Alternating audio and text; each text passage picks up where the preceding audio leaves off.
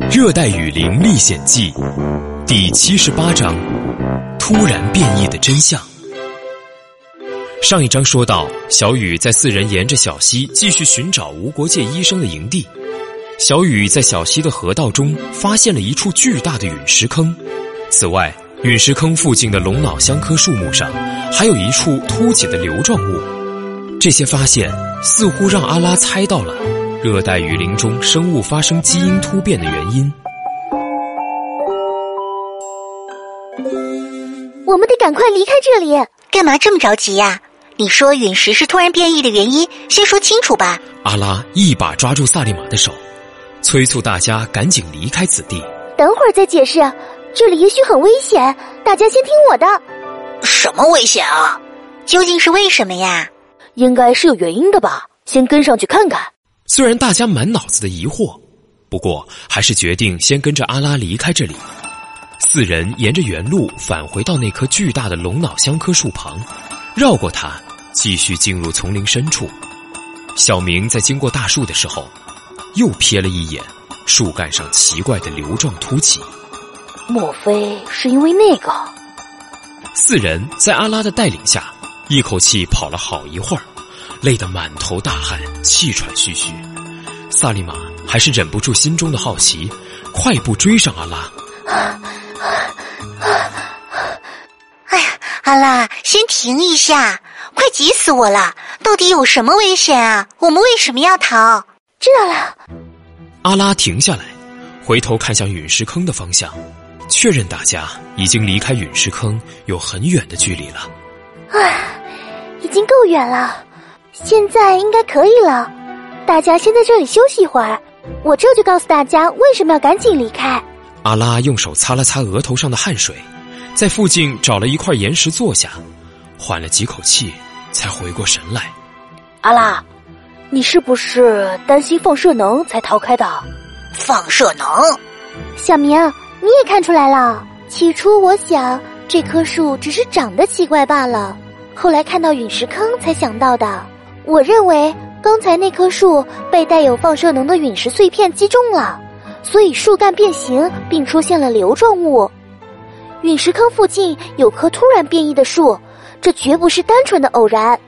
而且热带雨林开始变得奇怪的时间和陨石掉落的时间也一致。另外，陨石碎片四处散落的话，也正好说明为什么热带雨林到处都有突然变异体。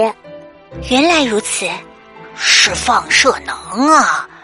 嗯，也是，陨石长时间在宇宙空间里漂浮，暴露在超新星爆炸或者太阳风暴产生的宇宙放射线中，所以当陨石或在太空中停留了很长时间的人造卫星坠落的时候，在放射能检测结果出来之前，一般人是禁止接近的。哎呀，我真是笨呐！为什么没能想到是放射能导致的突然变异呢？嗯，打扰一下，宇宙放射线是什么呀？放射能又是什么？我来说明，有可能会很复杂。听好了，为了便于萨利玛理解，小明蹲下来，捡起一根细细短短的树枝，一边解释，一边用树枝在地上画出示意图给萨利玛看。要想解释放射能，首先得理解物质的基本结构。物质是由分子构成的，而分子是由原子构成的。例如，水分子就是由两个氢原子和一个氧原子构成的。原子是由带正电的原子核和分布在周围带负电的电子构成的，而原子核是由带正电荷的质子和不带电荷的中子构成。像质子。中子和电子等构成原子的要素都被叫做基本粒子。萨利玛，到这儿为止都能理解吧？当然啦，物质由分子构成，分子由原子构成，原子是由基本粒子构成的。怎么，现在开始换你来讲吗？嘿嘿，我我也是才知道的。哎呦，不过怎么突然头疼起来了呢？哎哎呦，都头好晕呢。注意。现在说最重要的，关键是原子核。本来带有正电荷的质子，因为彼此间的斥力无法结合，但由于合力的作用，将质子和中子捆绑在一起，形成了原子核。问题是，像铀、钚等元素因原子核太大，或原子核中中子比例太低而处于不稳定状态。为了达到稳定状态，就会自动发生衰变，这一过程就是放射性衰变。此时，原子核内部放出的粒子数叫做放射线。放射线的种类很多，最常见的是阿尔法射线、贝塔射线和伽马射线。这种能自发的从不稳定的原子核内部放出放射线的元素叫做放射性元素，同时释放出的能量叫做放射能。哇哦，小明，能把复杂的物理原理简单说明白不容易呀，你真了不起。是吗？其实我对自己感兴趣的领域也像你一样精通。嘿，那我们找找共同兴趣吧。你喜欢的明星有哪些啊？太多了，呃，让我想想啊。喂，我脑子很乱，你们两个给我安静点儿。阿拉，那你的结论就是由于陨石的放射能引起了突然变异。不过，放射能有那么危险吗？嗯。放射能所带的能量和电荷量非常大，能直接对原子或分子产生影响。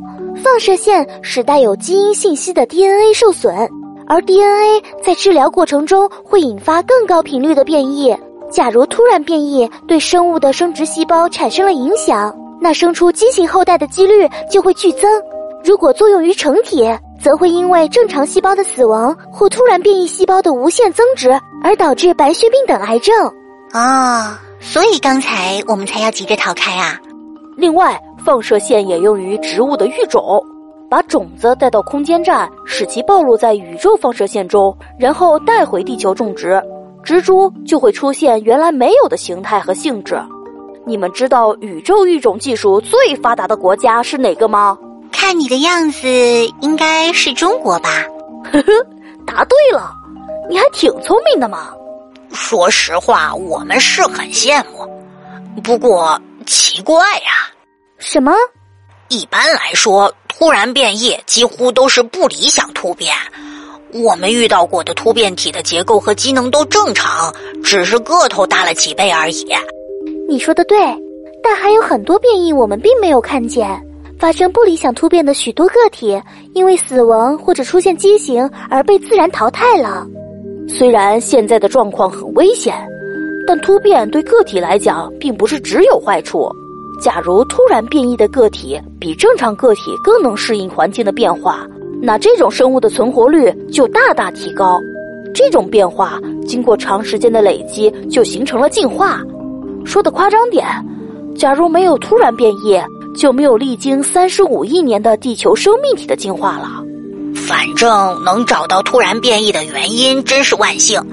如果把陨石收集起来处理掉，应该就能让雨林回归正常了吧？